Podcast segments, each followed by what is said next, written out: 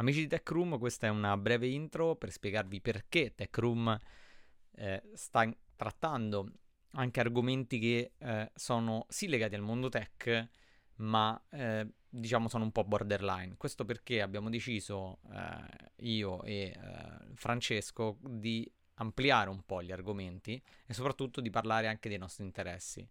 Come la puntata di oggi, che è una puntata veramente corposa e che noi siamo, siamo veramente contentissimi di, di, farvi ascoltare e credo che eh, vi, possa, vi possa piacere e soprattutto possa veramente avvicinarvi anche a un mondo che in un podcast di tecnologia eh, non sempre eh, si, può, si può trovare.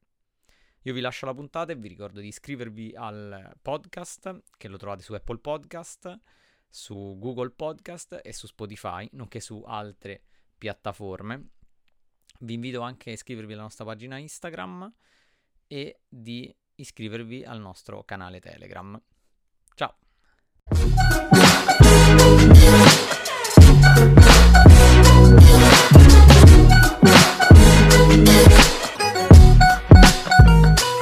Eh, benvenuti gente su Tech Room Oggi è una puntata veramente molto particolare, no, Fra? Secondo te è una puntata che effettivamente non eh, sì. il pubblico di Tech Room non se l'aspetterebbe. Sai, è... una, una, puntata diversa dal solito. Cioè, qualcuno direbbe attivate i neuroni a specchio. Eh, effettivamente è vero, è vero. È una puntata che neanche noi effettivamente ci pensavamo di registrare, però abbiamo pensato di cambiare rotta proprio su Tech Room. È, quel, è, quella cosa fantastica che tu decidi di fare e quindi spezzare completamente il tuo pubblico e decidi di ripartire da zero, che è una cosa fallimentare. E noi abbiamo deciso proprio di farla. E presento il nostro ospite che è Matilde, Matilde Marozzi. E Mati, eh, presentati Ciao. un po'. Ciao a tutti. Eh, allora, io sono Matilde e sono mm, una, una, persona che ha lavorato per molti, molti anni eh, nel settore del mercato dell'arte. Sono laureata in storia dell'arte, eh, mi occupo principalmente di arte contemporanea e diciamo de- per gli ultimi dieci anni più o meno ho lavorato nel mercato dell'arte contemporanea, ho lavorato eh, da Christie's a Hong Kong, poi da Sotheby's, che è un'altra grande casa d'arte a Milano, e poi per gli ultimi otto anni ho lavorato alla Galleria Gagosian di Roma, quindi mi sono sempre occupata di arte contemporanea e quindi di mercato dell'arte.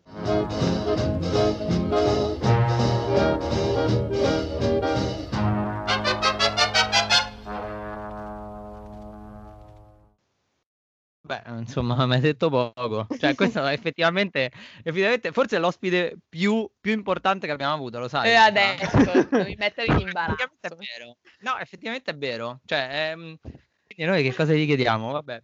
Ah, e quindi... la, la, puntata, ah, la puntata noi, noi abbiamo pensato, io e Fra, dato che siamo degli appassionati di arte, ma l'arte però noi quella proprio burina, cioè quella proprio ignorantissima, che non sappiamo nulla, e ci informiamo solo, non so, tramite Instagram. Beh, Fra già un po' di più, Fra già è più skillato. Però io tipo ho Daily Art, quindi utilizzo l'applicazione su iPhone che ogni giorno mi, mi manda un quadro e quindi mi leggo la spiegazione lì. E abbiamo deciso un attimino di affrontare un po' l'arte ad oggi con tutti questi social, ma soprattutto con un occhio eh, nel tuo mondo, quindi sono appunto le gallerie d'arte. Ah, la prima domanda proprio semplicissima, cioè è come nascono le gallerie d'arte e il mercato dell'arte, perché effettivamente è, una cosa che molti si chiedono e io in primis non so nulla. Ma diciamo che il sistema proprio delle gallerie private mh, nasce alla fine dell'Ottocento ehm, e forse non tanti sanno che nasce proprio in opposizione a una ehm, a un'accademia che era l'Accademia delle Belle Arti, che costituiva un po' un monopolio. Perché costituiva un monopolio? Perché diciamo che i suoi membri eh, facevano una serie di cose, cioè accettavano le opere degli artisti, conferivano i premi agli artisti, selezionavano le opere che andavano nei musei, ma soprattutto, cosa ancora più importante, vietavano agli artisti ufficiali che facevano parte dell'Accademia di commerciare le proprie opere all'interno dei loro studi. Quindi cosa succedeva? Che le vendite dell'Accademia ehm, erano sempre proprio intermediate eh, da proprio gli stessi membri dell'Accademia, quindi diciamo gli artisti non avevano nessun potere nella vendita delle proprie opere d'arte. Quindi cosa succede? A un certo punto degli artisti innovatori decidono proprio di contrastare questo sistema, decidendo proprio di costruire la propria carriera all'interno di un mercato, che era un mercato che non era ovviamente libero. Quindi che cosa succede? Okay. Che intorno alla metà dell'Ottocento eh, all'interno dell'esposizione universale di Parigi, di cui probabilmente avete sentito, avrete sentito parlare eh, perché si studia appunto anche a scuola, eh, Courbet decide di installare un padiglione che era il padiglione del realismo e poco dopo questi rifiutati dall'Accademia decidono di installare questo salone che era il Salon des Refusés, che era proprio un salone dei rifiutati cioè coloro che non erano stati inseriti all'interno del salone mm. ufficiale. E, e, quindi, diciamo, ecco, per, per, citare un nome molto famoso che tutti conoscono, Manet è proprio uno dei capofila degli artisti indipendenti eh, e poi da tutta questa, diciamo, eh, da, questa, da, questo, da questo appunto, momento eh, molto vivo nascerà poi il gruppo degli impressionisti e poi seguiranno una serie di altri saloni in cui collezionisti, mercanti d'arte iniziano proprio a interessarsi all'arte contemporanea. Eh, okay. Ovviamente questo mercato, appunto, diciamo, si, poi si aprirà eh, in Germania, in Italia, anche col movimento dei futuristi, quindi diciamo tutti questi movimenti che nascono tra fine 800 e inizio 900 sono anche dei movimenti che in qualche modo, come posso dire, eh, un po' rispecchiano eh, proprio lo spirito anche, eh, mm. diciamo, antagonista rispetto alle istituzioni di quell'epoca. Però, diciamo, ah se noi vogliamo un po', come posso dirti, ehm, diciamo, eh, parlare proprio di sistema dell'arte contemporanea, io direi che mh, mhmm, si deve sicuramente fare riferimento a un grande artista, che è un, un, artista che tutti conoscono, che è Andy Warhol, che è un po' il primo a teorizzare l'arte proprio come business, eh, facendo okay. coincidere un po' il valore dell'arte col valore economico. Quindi diciamo okay. che la pop art, e poi quindi Andy Warhol diciamo come, come artista eh, capofila di questo movimento, eh, inizia a parlare proprio di business dell'arte, quindi dagli anni 60 poi agli anni 70 si inizia proprio a parlare di sistema di art- d'arte contemporanea, perché prima di questo momento questo è un punto molto importante, la dimensione sicuramente culturale e quella economica erano separate, nel senso che ovviamente i grandi esperti d'arte hanno sempre visto la dimensione economica come una dimensione di secondo piano, no? in qualche modo, che non aveva un okay. vero e proprio valore. Eh, in realtà oggi diciamo che a eh. volte eh. il valore economico diventa prioritario rispetto al valore culturale, a volte purtroppo, però diciamo questo succede. Cioè come mai questa cosa, vabbè, come si è trasformato in un valore, il valore economico ha superato quello proprio artistico, ma mh, prima cioè, era più una cosa legata alla forma d'arte in sé, cioè più una cosa mh, legata quasi, sì, un, più come una forma d'arte, una sorta di, di eh, di forma estetica e basta, e il lato economico era separato perché non ci, non ci si faceva caso o peso, oppure perché, boh, non lo so, veniva un po' visto in, in, ma- in malo modo. Cioè il fatto direi... di, dare un valore a quella, a quella propria arte, non lo so, quel eh, proprio esatto. pezzo, quadro. Guarda, direi più la seconda, nel senso che okay. è ovvio che eh, ovviamente l'opera d'arte ha sicuramente un valore culturale, per potergli dare un valore economico bisogna, diciamo, eh, sì. ci sono voluti tanti anni, diciamo, non, non è stata una cosa eh, ovviamente che, che, è successa subito e diciamo, ecco, proprio perché appunto Andy Warhol è un artista che tutti conoscono, Andy Warhol è stato anche uno dei primi a diventare ricco anche tramite la sua arte. Eh, una volta, diciamo, gli artisti non avevano sicuramente, eh, non si faceva l'artista per, per, diventare ricco, ecco, questo sicuramente. Mm. Poi ci sono tanti casi di artisti che comunque hanno avuto grandi mecenati, hanno vissuto bene, però diciamo, ecco, Andy Warhol è stato proprio il primo a dire il, la mia arte ha un valore economico vero e proprio e quindi voglio che venga pagato il giusto, poi quale sia il giusto, poi se volete ne parleremo, non c'è, non, non, e... diciamo, non c'è, una, non c'è una risposta diciamo, a questa domanda.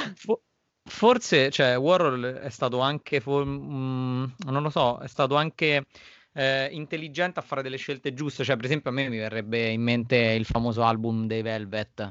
Cioè, certo. quello alla fine l'ha anche un po' consacrato, no? Certo. La prima cosa che mi viene in mente, cioè, essendo un po' appassionato di musica, cioè io penso la scelta di prestare la sua arte a mondi artistici diversi, secondo me è, stato, è stata quella un, anche una gran trovata, no? Mettere in connessione più mondi.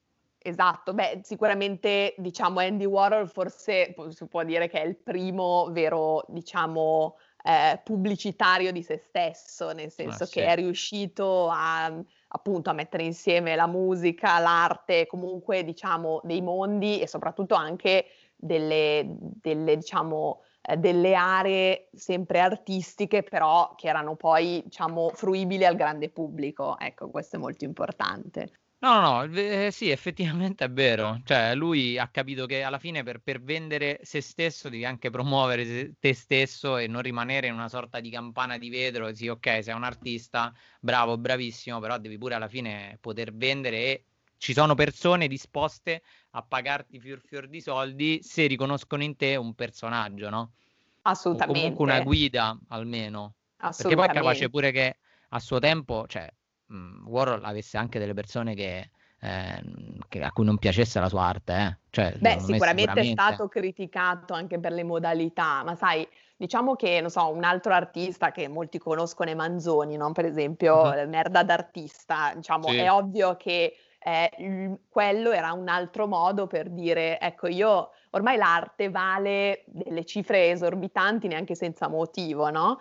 E quindi che cosa faccio? Se un artista che è riconosciuto mette in una scatoletta di latta la sua merda, cosa succede? Viene pagata a peso d'oro. Diciamo, questo ovviamente era un modo per criticare proprio il sistema dell'arte e quindi criticare poi chi pagava delle cose che poi un valore effettivo non l'avevano per forza, nel senso. Chiedo a proposito proprio di, di, di questo, del, del, valore comunque delle opere, visto che è un, un po' nel corso del, de, degli anni, dei secoli, è diventato una, una, cifra un po' così astratta, nel senso molto liquida. Eh, c'è un modo, comunque ci sono dei parametri nascosti, impliciti, che ci permettono di definire il valore di un'opera d'arte contemporanea? Visto che comunque soprattutto al giorno d'oggi dove mhmm, ne nascono eh, di nuove comunque ogni giorno. Ma allora, guarda, ci sono delle, degli elementi sicuramente basici per definire un valore di un'opera. Io che ho lavorato tanto in, in casa d'aste, quindi mi, mm. diciamo, lavoravo proprio nel Dipartimento di Arte Contemporanea Italiana del Novecento, sta- guardavamo tutti dei canoni che erano proprio basici per definire un valore di un'opera, mm. che sono principalmente diciamo quattro, nel senso sono il, diciamo, il materiale, cioè il medium, cioè come viene realizzata l'opera, quindi non so, okay. un olio su tela, ah. un acrilico su tela, eh, sicuramente vale di più di un disegno su carta, ma questo perché? Perché diciamo si presuppone, solitamente è così, eh, che l'artista ci abbia impiegato più tempo per, per realizzarlo. Ah. Eh, per esempio le sculture, eh, se non sono sopra i sei esemplari, vengono mh, diciamo valutate come pezzi unici, altrimenti sono multipli. I multipli valgono sempre meno che i pezzi unici. Quindi diciamo questi eh, sono delle, degli elementi proprio basici, come le dimensioni di un'opera. Ovvio che un olio su tela eh, un metro per un metro eh, vale di più solitamente, ovviamente poi a seconda degli artisti, però di base vale di più di un'opera più piccola. Eh, una cosa che molti per esempio non sanno è la datazione delle opere, nel senso che le date, soprattutto per gli artisti d'arte contemporanea, eh, sono molto importanti, nel senso che sono più, ricercate, eh, più ricercati i lavori di una fase più creativa dell'artista rispetto ad altre datazioni. Per esempio, artisti come eh, non so, Mario Schifano, io ho lavorato appunto tanto con artisti italiani del Novecento, ha prodotto tantissimo nella sua, nella sua, eh, appunto, nella sua vita, anche da vecchio. Eh, ma le opere commercializzabili in case d'aste importanti sono tutte degli anni intorno agli anni 60. Questo perché? Perché quella era la fase più creativa dell'artista. Dopo lui ha iniziato a produrre talmente tanto perché era molto famoso e c'era molta richiesta che le opere degli anni 90 valgono molto meno.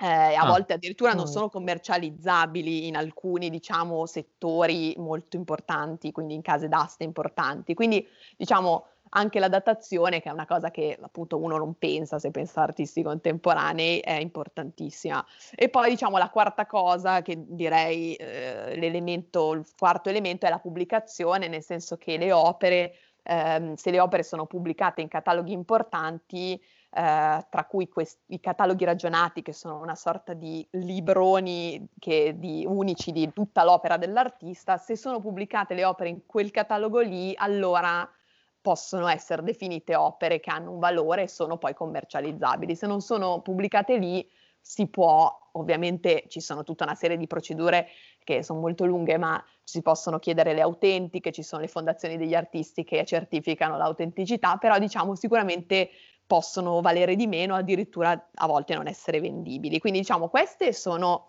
le, gli elementi basici. Poi secondo me ha due diciamo caratteristiche principali sì. che sono un po' la rarità e poi l'improducibilità. Eh, ok anche se, non so, se a differenza però del mercato dell'arte antica dove un po' la rarità è effettiva, nel senso che non si può riprodurre un busto di epoca romana, e questo è mm. ovvio, mm. eh, per l'arte contemporanea, soprattutto per artisti viventi, la rarità è un po' regolata dalle strategie del sistema artistico, nel senso che un'opera d'arte contemporanea acquista valore solo quando viene legittimata come tale da chi? Dai players del mondo dell'arte, che sono un po' ah. principalmente i galleristi, i collezionisti, i critici d'arte, i musei. Quindi se questi, diciamo, coautori diciamo, dell'opera decidono che l'artista o la, la, ovviamente l'opera, ma l'artista in generale ha un valore, avrà un valore poi nel mercato e nel mercato internazionale. Quindi diciamo che appunto non è ovviamente oggettivo il valore di un'opera d'arte, ma mm. ci sono questi, diciamo, questi players che giocano all'interno del sistema dell'arte, decidono che quell'opera vale, sicuramente varrà. Ovviamente qui stiamo parlando di macro categorie. Mm. Sicuramente, per esempio, i musei, che molti pensano che siano un, un po' non so come dire, un, un, elemento a sé stante che non faccia parte no, del, del, mercato, in realtà svolgono un ruolo molto importante eh, nella propria legittimazione sul piano sia culturale che economico di un artista, perché se pensate a grandi, non so, eh, musei d'arte contemporanea come il MoMA, per esempio, cioè chi riesce a entrare all'interno di quelle collezioni museali sicuramente acquista un valore diverso rispetto a chi non ci riesce a entrare, sia da un punto di vista di prestigio, ovviamente, se riesce a entrare nella collezione del MoMA, quell'artista avrà un prestigio anche culturale molto importante, ma sicuramente anche da un punto di vista economico. Quindi le gallerie ovviamente spingono molto perché un artista riesca a entrare in una collezione museale importante, perché quello ovviamente può cre- far crescere il valore un, proprio dell'artista e quindi poi delle sue opere. Quindi ci sono veramente tantissimi fattori. A me è interessato quella cosa, prim- uno dei primi punti che hai detto, cioè il fatto del quanto tempo ci mette a fare l'opera, l'artista, e non, e non proprio dal, dal, materiale che utilizza. Cioè, per dire, tipo, non lo so, mi viene in mente uno scultore potrebbe utilizzare un marmo pregiato e, non lo so, e alla fine può valere di meno rispetto a un altro che ha utilizzato un marmo più comune, semplicemente perché, non lo so, ci ha messo meno? O... Ma sì, ovviamente appunto anche quello varia a seconda dell'artista, certo. però per esempio solitamente mh, questo vale più, di più sui dipinti, nel senso tanti artisti per esempio eh, fanno magari i bozzetti eh, de, di, un, di, un, dipinto e quindi sono, sono appunto eh, disegni, quindi delle matite su carta mm. e poi creano poi l'opera che poi va magari in mostra. Allora quello ovviamente è commercializzabile perché molto spesso si vedono i disegni, però vale di meno che un, un, olio su tela dove magari un artista ci ha messo mesi per realizzarlo certo. e quindi certo. invece un bozzetto ovviamente vale molto meno. Poi sicuramente anche i materiali, eh, ci sono tanti artisti che usano, non so, eh, se usi il marmo di Carrara e ovviamente l'opera sicuramente diciamo, varrà probabilmente di più perché è proprio il materiale che costa. eh, però ecco non è, non è per forza detto, perché poi come vi dicevo alla fine tutti questi diciamo elementi che vi ho citato all'inizio sono degli elementi basici per definire il valore, però poi se un, certo. un grande gallerista, un grande critico decide che quell'artista va, indipendentemente, diciamo, certo. tutti questi elementi basici eh, vengono un po' messi da parte. Ovviamente, certo. appunto, questi elementi sono proprio per definire un po' a livello basico qua, cosa vale un'opera. Però ecco, mm-hmm. diciamo che io direi un po' che appunto tutti questi galleristi, collezionisti, critici, eccetera, sono proprio dei coautori di, appunto, che danno del successo. del successo dell'artista, quello sicuramente. Eh, non, non, esiste artista eh, che è diventato mm. famoso tra, senza, veramente famoso e veramente, diciamo, mh, anche ben pagato senza questo, appunto, queste istituzioni intorno che l'hanno supportato gallerie, galleristi, critici, è così, scelgono in funzione di cosa? Del momento storico in cui vivono, del filone che, non lo so, culturale che stiamo attraversando, del... cioè scelgono in funzione di un qualcosa di, di concreto oppure alla cazzum? Cioè, tipo quello che va, quello che è vendibile ora, quindi tu fai quello, va bene, allora tu sicuramente diventerai un grande artista.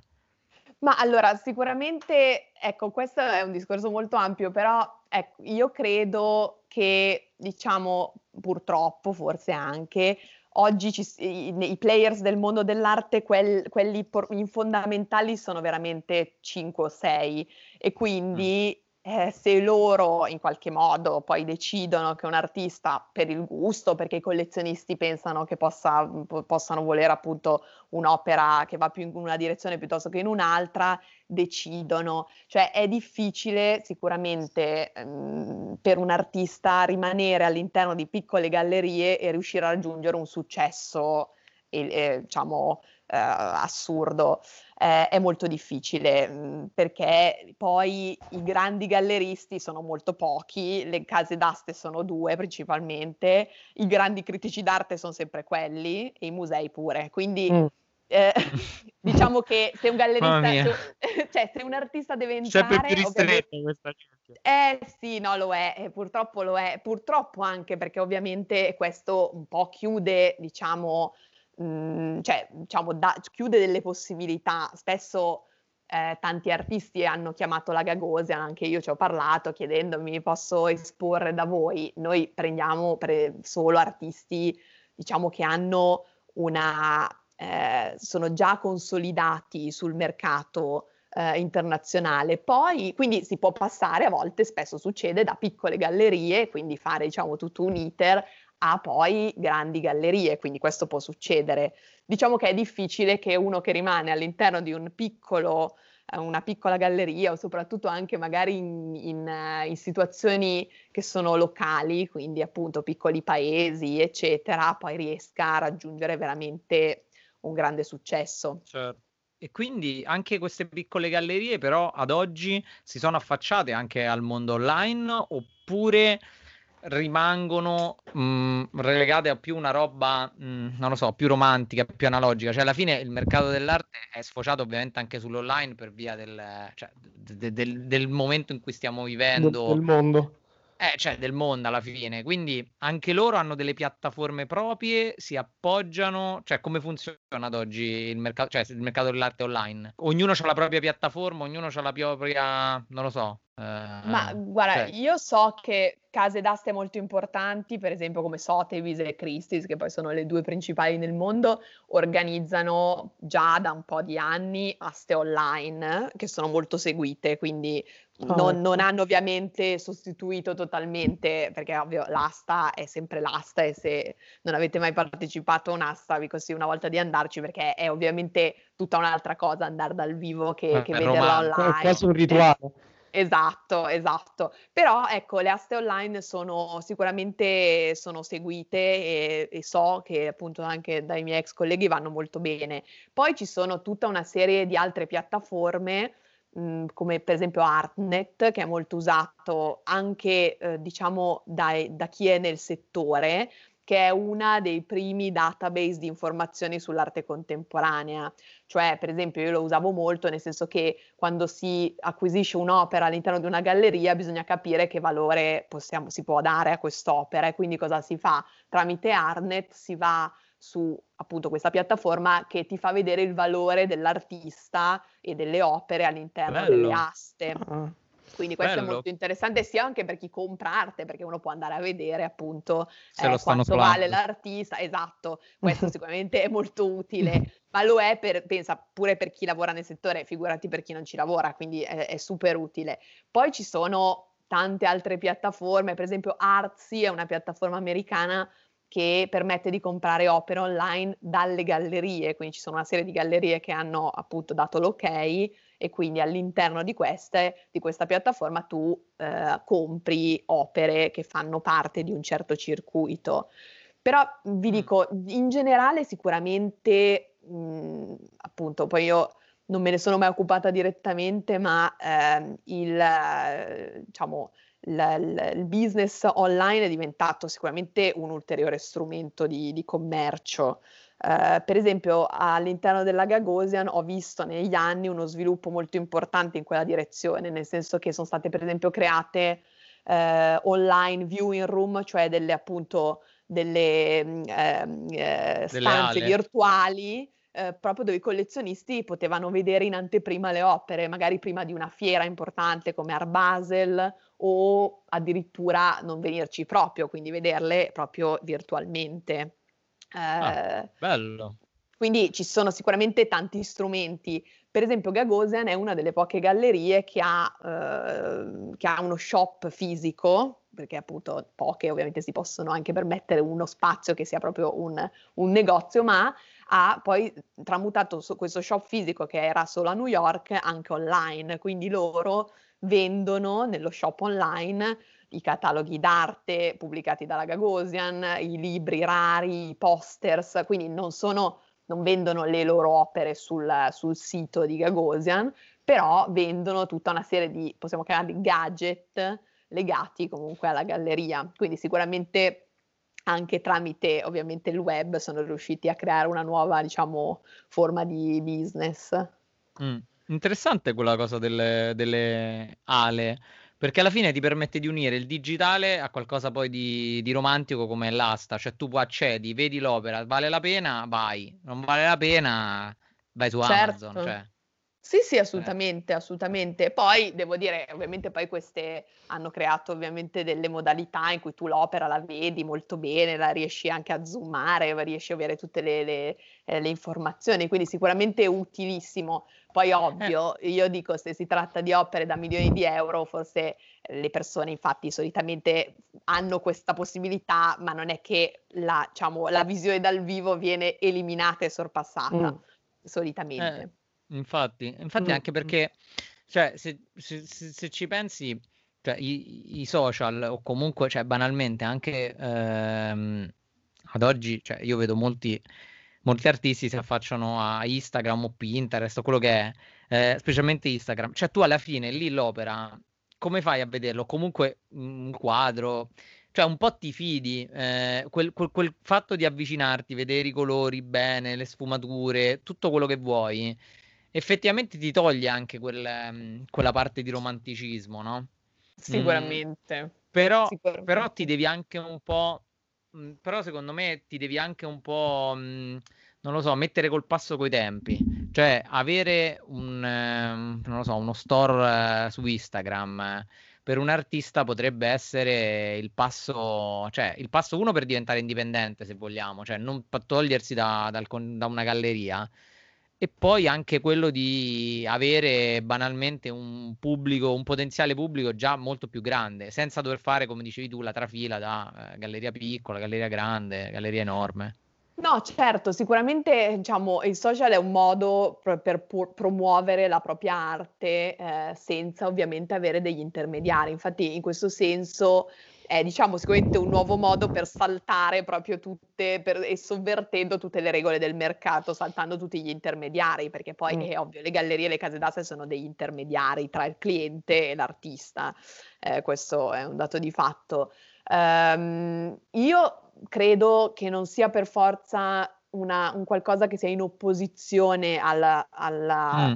Alla, visione dal vivo, nel senso lo ritengo anche un modo sicuramente utile per gli artisti, probabilmente addirittura anche quelli che non hanno possibilità al, a, quando magari iniziano a fare gli artisti, di avere una galleria anche alle spalle che li promuova, di promuoversi da soli e quindi quello sicuramente è un modo utile Uh, non sì. credo che questo possa sostituire totalmente o comunque anche in parte sinceramente la poi, visione dal vivo, però sicuramente è sicuramente un nuovo modo per promuoversi e vi dico in generale per esempio ho visto che ehm, anche eh, dei galleristi sono stati interessati da, questi, da questo nuovo mondo. Per mm. esempio a Los Angeles è stata fatta una mostra in cui sono state proprio raccolte delle opere di artisti che si promuovevano sui social. Mm. Quindi l'idea mm. era un po' quella di portare in una galleria e quindi di tradurre alla dimensione fisica e reale delle opere che erano solo state viste su mm. Instagram. Quindi diciamo, ecco, questo sicuramente eh, è un nuovo canale, poi ormai non così nuovo, che mh, mhmm, sicuramente, a cui sicuramente anche le gallerie hanno iniziato diciamo, ad aprirsi. No, infatti ecco, proprio per questo volevo chiederti se appunto il social ha, ha avvicinato non solo l'artista al cliente, ma anche l'artista stesso alla galleria. E quindi evidentemente eh, appunto ci stai dicendo di sì, che anche le gallerie quindi iniziano un po' ad essere interessate a, diciamo, a, a fare anche un po' di, di scouting su, sui social magari, no? Ma sì, eh, questa è stata appunto una, una prova in questo senso. Poi mhmm, ti dico, in generale, mh, mhmm, diciamo, i social sono comunque molto eh, guardati anche dai galleristi, nel senso che eh, io spesso ho visto galleristi che chiedono al proprio artista o addirittura lo aiutano a, di, a mantenere il proprio profilo in un certo modo, nel senso ah, che ecco. sicuramente la presenza su Instagram eh, permette anche, appunto, come vi dicevo, di promuoversi sicuramente e probabilmente anche di ampliare il proprio pubblico, cioè un pubblico più giovane che probabilmente magari in una galleria d'arte che poi, diciamo, questo mondo viene anche un po' visto come un mondo un po' di anziani, no? Mm. magari non entrerebbero mai. Quindi magari non tutti acquistano su Instagram, anzi mm, sicuramente ce, ce ne sono di persone che, che lo fanno, però eh, è sicuramente un mezzo ulteriore di promozione mhmm, che interessa anche molto alle gallerie o alle case d'aste, eccetera. Cioè, puoi utilizzare veramente i social un po' per arrivare poi a quelle, alle, alle gallerie o alle case d'aste importanti cioè fai vedere quello che, quello che, quello che sai fare e cioè, salti eventualmente tutta la gavetta, il dover andare in giro, promuovere se stesso, lo fai tramite i social. Cioè, giustamente non è detto che tolga, tolga lavoro, anzi, No, no, non è detto e non credo poi possa togliere, per esempio, lavoro alle gallerie molto importanti, nel senso che credo poi che la maggior parte dei collezionisti preferiscano comunque acquistare all'interno di un sistema, ma perché? Perché questo poi in qualche modo mh, ti garantisce anche un certo livello di sicurezza, perché ovviamente si presume solitamente così che case d'aste molto importanti, gallerie molto importanti ti diano appunto una sicurezza, nel senso che le opere sono certificate, sai da che collezioni provengono, ci sono tutta una serie appunto di step che magari appunto tramite certo. un social questa cosa, eh, la sicurezza di tutti, una serie di passaggi ovviamente non, non, non ce l'hai. Anche, sì, anche per esempio banalmente cioè, ti dà quella, quell'esperienza, no? Quel, del farsi guidare, cioè perché effettivamente se tu compri online sei solo tu, cioè se becchi una sola o esatto. becchi o a Roma come se tu becchi una crepa, cioè alla fine te la puoi prendere solo con te, invece lì effettivamente sei un po' protetto. Sei sicuramente cioè. protetto, ovvio che quando spendi cifre molto importanti vuoi essere doppiamente protetto, giustamente, eh. e quindi farsi consigliare mh, mhmm, ha un suo valore, questo è un dato di fatto. Poi vi dico, io credo anche che avendo lavorato in questo ambiente eh, l'acquisto di un'opera d'arte è anche un po' un momento esperienziale ed è un momento un po' di nicchia in cui il collezionista accede a un mondo che è chiuso alla maggior parte del resto del mondo. Mm, quindi mm, par- facendo tutta, diciamo, partecipando a tutta una serie di eventi che possono essere cene esclusive con l'artista, partecipa alle fiere i giorni di preview ah, sì. dove il pubblico non partecipa, eh, gode di persona delle opere magari da solo in una galleria, quindi è ovvio che questa parte eh, ovviamente eh, non può essere sostituita no, dal, dal, mondo virtuale e, mm. e questo è, diciamo, è un dato di fatto. E invece il mondo, il mondo digital, ok, non, diciamo, abbiamo detto che alla fine per, per l'artista gallerista è quello che è, ma invece per, per i, nuovi cli, i nuovi potenziali acquirenti, cioè essendo un mondo, abbiamo detto comunque che ha un'età, una fascia, un range, una forbice bella alta, potrebbe invece l'avvento di eh, piattaforme digitali, aste online e tutto avvicinare anche un pubblico più giovane? Ma quello sicuramente, quello sicuramente, credo già lo faccia. Mm, sì. Sicuramente, appunto, mh, io conosco tan- tante persone che hanno acquistato anche eh, appunto online delle opere e ovvio, mm, conosco persone che hanno acquistato magari delle opere di valori un po' più, diciamo, eh, ridotti rispetto a, a, quelle che magari comprano in una galleria come Gagosian, ma sicuramente eh, avvicina eh, di più e sicuramente amplia la, una, una fascia di età che probabilmente non avrebbe raggiunto eh, la galleria o la casa d'aste, non avrebbe raggiunto. Anzi, e come dicevo, proprio anche proprio le gallerie e le case d'aste cercano di sviluppare, se guardate i, i profili social delle grandi case d'aste so, o delle grandi gallerie o dei grandi musei, sono bellissimi adesso, proprio perché mm. cercano anche le istituzioni, o comunque diciamo, le, sì, le, diciamo, le, le, isti- le istituzioni museali, eccetera, di avvicinarsi a un pubblico che è sicuramente un pubblico più giovane rispetto al loro pubblico, diciamo, tradizionale. Quindi quello mm. sicuramente. Ma il pubblico giovane alla fine si, si istruisce come? Cioè, anche tramite, tramite, i social, tramite banalmente cioè, l'utilizzo di uno smartphone o... Cioè, se uno si vuole affacciare, il, deve sempre iniziare da un libro oppure può veramente andare tipo un po' così mi verrebbe da dire alla cazzo, poi lo taglio. però, cioè, cioè... Beh, però tipo, puoi, puoi iniziare da, anche dallo smartphone. Cioè, tipo io, è questo il problema. Cioè, nel senso, il, il fatto di avere uno smartphone, come mi... Mm, cioè, è un vantaggio per me che voglio in qualche modo iniziare ad affacciarmi verso l'arte, no, oppure è semplicemente un qualcosa che mi distoglie e semplicemente dovrei prendere un libro o andare in un museo e, e basta. Cioè, lo, lo smartphone è, è più una distrazione. O Ma, è un strumento... Guarda, io credo che sicuramente è uno strumento utile, essendo poi l'arte intesa, diciamo, rispetto a quello che stiamo parlando, cioè intesa come pittura, scultura, installazioni, sì. un media visivo, si mm. presta sicuramente molto bene a questa tecnologia dove appunto è uno schermo e puoi guardare una serie di immagini. Ehm, sicuramente mhmm, è uno strumento che un mhmm, po' diciamo democratico che hanno tutti e quindi permette appunto uh, diciamo di essere accessibile a tutti.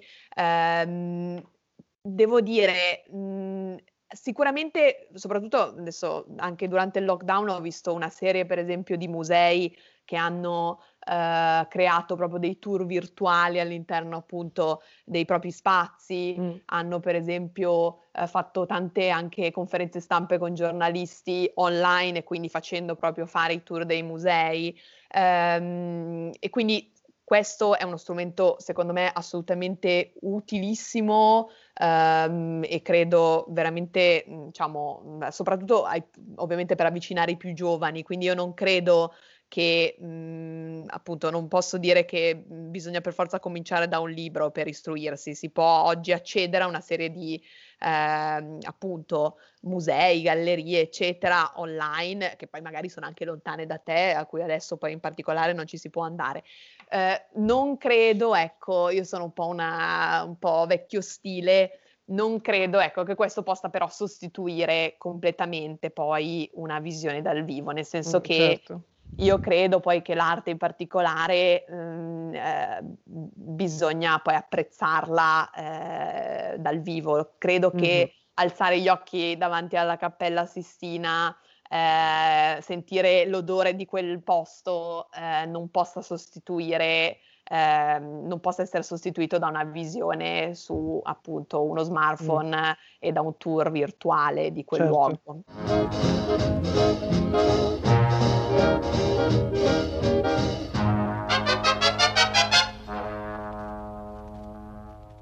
Però sicuramente è una tecnologia fondamentale oggi ancora più di prima sicuramente e, e, e, fondamentale soprattutto per i più giovani per avvicinarli a- al mondo dell'arte che sicuramente, eh, devo dirlo purtroppo, eh, è un mondo che viene sempre percepito come un po' un mondo vecchio.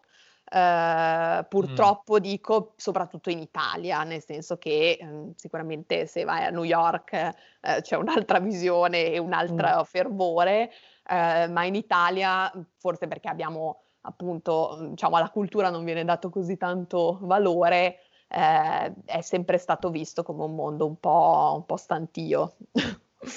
e, può, e può cambiare questa cosa con...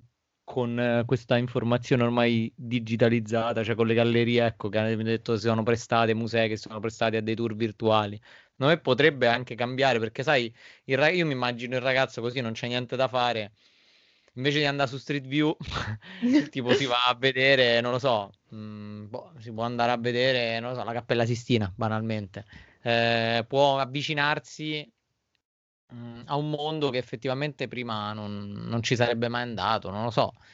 Eh, cioè... Certo, bisogna investire su, queste, su questo ah, tipo di, certo. di, cose, cosa che alla base c'è bisogno di un investimento. Come... Eh beh, solitamente sì, nel senso io adesso recentemente, prima del lockdown, sono andata a New York, se vai lì, una, una, un museo come il MoMA entri e ti arriva una, diciamo, un, un, messaggio, scaricati l'app del MoMA, eh, te la scarichi col wifi del MoMA e vedi tutte le opere senza le audioguide, ecco. senza le cose. Questo lo puoi fare ovviamente anche se non sei fisicamente dentro il MoMA, ma anche da casa, con un'app strepitosa dove senti l'audio, dove puoi leggerti le cose.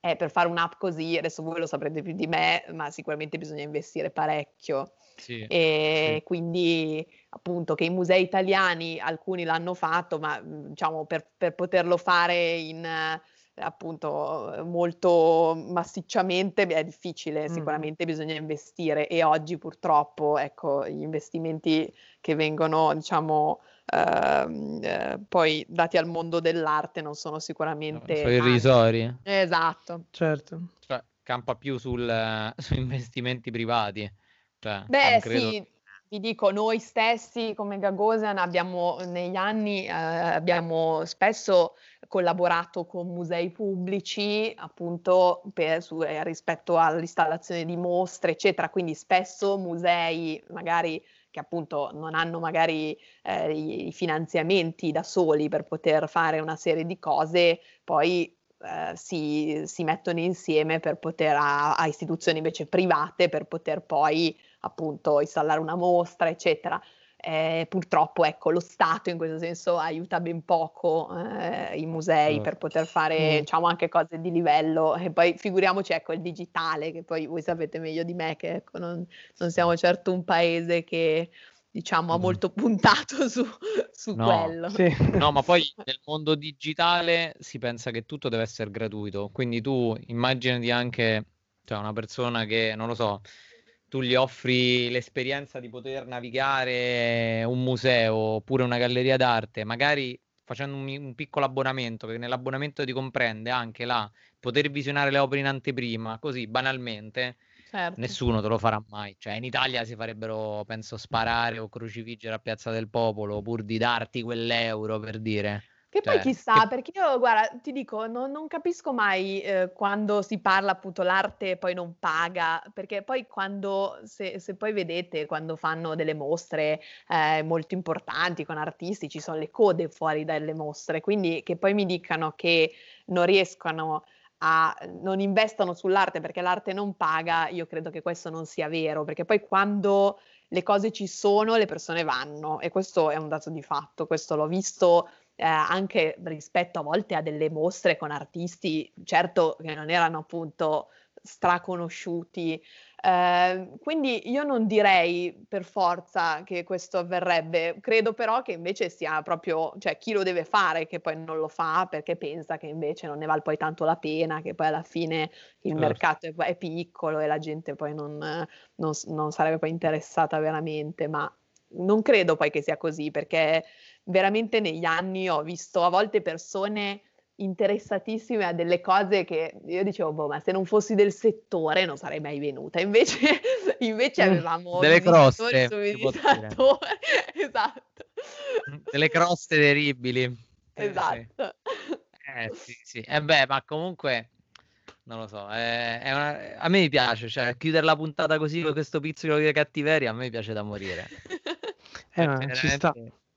Veramente da morire. Eh, Mati, ti, ti, ringrazio e soprattutto invito tutti a andarsi a vedere perché poi tu organizzi un, un live show, lo possiamo chiamare così, unplugged, sì, ok, esatto. su Facebook, eh, giusto? Esatto, Unplugged Show si chiama il, la pagina. Esatto, Unplugged Show si chiama il, la pagina. Ok, perfetto. Vi invito a vederlo perché, vabbè, fa, tratta argomenti ben più alti il nostro, però questa puntata ci ha salvato. No, questa, questa, puntata alza la media degli argomenti.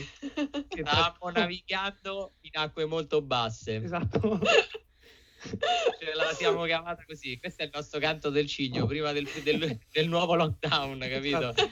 Noi il nostro l'abbiamo fatto e ora cercheremo di piazzare questo podcast a qualcun altro. Esatto. è vero, è vero non, non, vi abbandoneremo mai, non vi abbandoneremo mai, non vi abbandoneremo mai. Eh, Matilde, io ti ringrazio, veramente è stata una super puntata. Grazie Hai... a voi. Fatto, ci hai fatto volare. Cioè, io sono ancora sempre più ignorante, però... Ma dai, c'è... sempre più poi. No, sempre anche, meno. Cioè, ora, ora, devo, ora, ora viene il difficile. Oddio. Oddio. E adesso viene il difficile, bisogna, finita la puntata, dobbiamo tutti approfondire. Esatto. La, la, questione appunto arte, andate, quindi, studi- studiate, studiate. Quindi la mia applicazione quindi la mia applicazione degli art o Instagram di mille quadri non, non basta, no? No, no, no, non, non basta. No, è solo l'inizio. È solo esatto.